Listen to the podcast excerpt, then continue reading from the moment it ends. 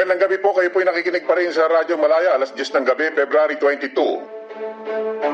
Malit na sesyon lang po tayo, umaasa lang din po tayo sa tulong ng mga kasama natin sa media, lalong-lalo na sa broadcast ng Radyo Veritas. Halos ito na lamang po ang sumasahid papawid ngayon sa mga radyo.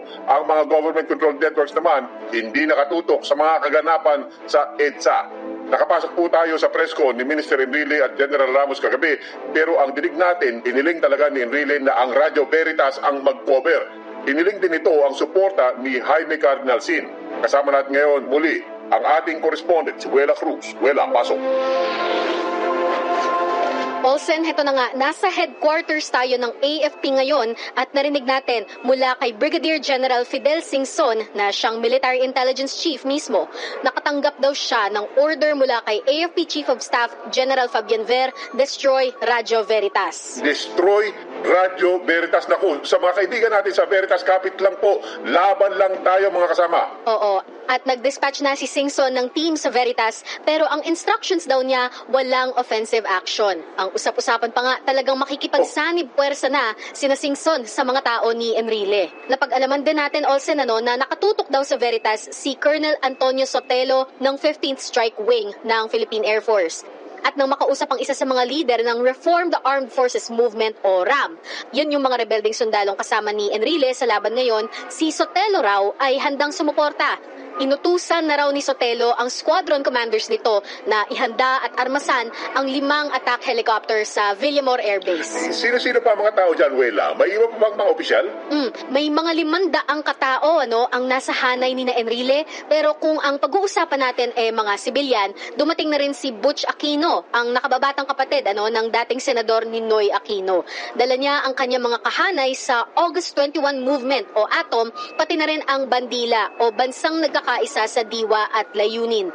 Malaking bagay ano at medyo kakaibang eksena to Olsen. Ang mga grupong to kahanay hindi ba ng mga tinatawag na mga street parliamentarians. Simula pa nung mapaslang si Ninoy noong 1983, panay yung mga protesta. Nangunguna sila sa mga civil disobedience at boycott campaigns na pinatawag ni Cory Aquino matapos ang nakaraang eleksyon. Sa madaling salita, katunggalin ni na Enrile matagal na. Pero ngayon, ano, Nag-aalok na rin siya ng tulong kay Minister Enrile?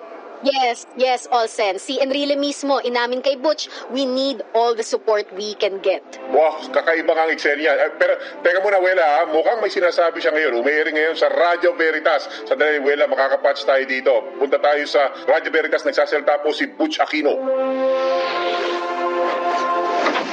Ah, magandang umaga po mga kababayan. Ito ho si Butch Aquino. Nandito po ako ngayon sa uh, Aisatan, Cubao at uh, nananawagan kami ng mga kasama natin, mga concerned citizens, mga kasama sa iba-ibang mga samahan at uh, kami po ay magtutungo sa Camp Aguinaldo at saka sa Camp Crame at nandun si Minister Enrile at saka si General Ramos.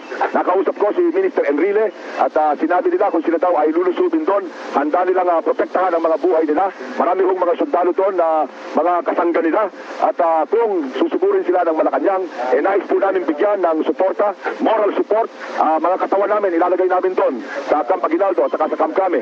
Uh, kung kailangan, kami ay magtutungo doon at uh, bibigyan namin ng proteksyon si General Ramos at saka si uh, Minister Enrile sapagkat nais nila ngayon respetuhin ang gusto ng taong bayan. Uh, sabi nga nila, itong uh, rehimen na ito na wala namang suporta ng taong bayan ay dapat uh, magbitiw na. Ngunit uh, ayaw pa. Kaya nga, binibigyan natin ng suporta lahat ng uh, uh, gustong respetuhin ang gusto ng taong bayan. Kasama na dyan si uh, General Ramos at saka si Minister Enrile. Kaya kung kailangan, kami magtutungo doon. Ngayon ay uh, nagpupulong-pulong kami dito sa Aisatan Cubao at nananawagan ako sa mga kababayan natin, yung pong mga uh, malakas ang loob ay sumama sana dito sa Aisatan Cubao para marami tayo na pupunta sa Camp Aguinaldo at saka sa Camp Rame para hindi sana matugo ang mangyari doon. Ayan na nga, ayan na nga, nananawagan nga, gaya na sinabi mo si Uwela, no? nananawagan nga si Bush Aquino sa mga tao. Pero teka, Uwela, punta naman tayo ngayon sa Malacanang. Napakarami pong kaganapan. May live announcement ulit. Si Pangulong Marcos naman sa government-controlled Channel 4 ngayon. To appear over television and um, explain the present current tense situation triggered by um, these um, allegations of the former minister of uh, and the former vice chief of staff and chief of staff, saying that um, they were being arrested. There, there is no um, warrant of arrest against either of them. Their actions, however, do indicate now uh, that they were part of an aborted coup d'etat, an assassination plot against the President and the First Lady, which was supposed to take place tonight.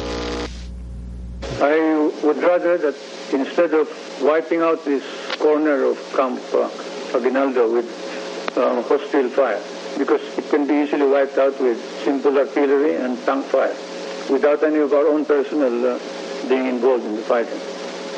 I would prefer that we talk about how they shall be treated if they surrender.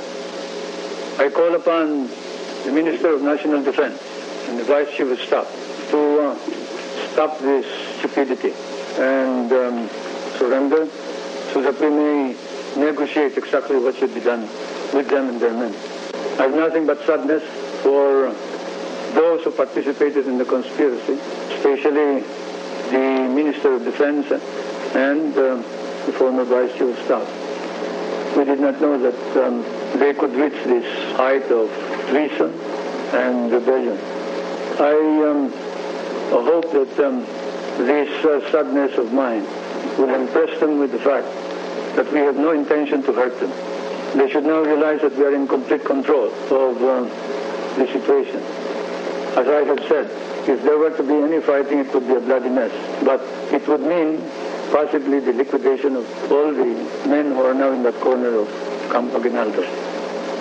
I have told our officers who are commanding the troops that are ready to ring them not to move into Fort uh, Aguinaldo.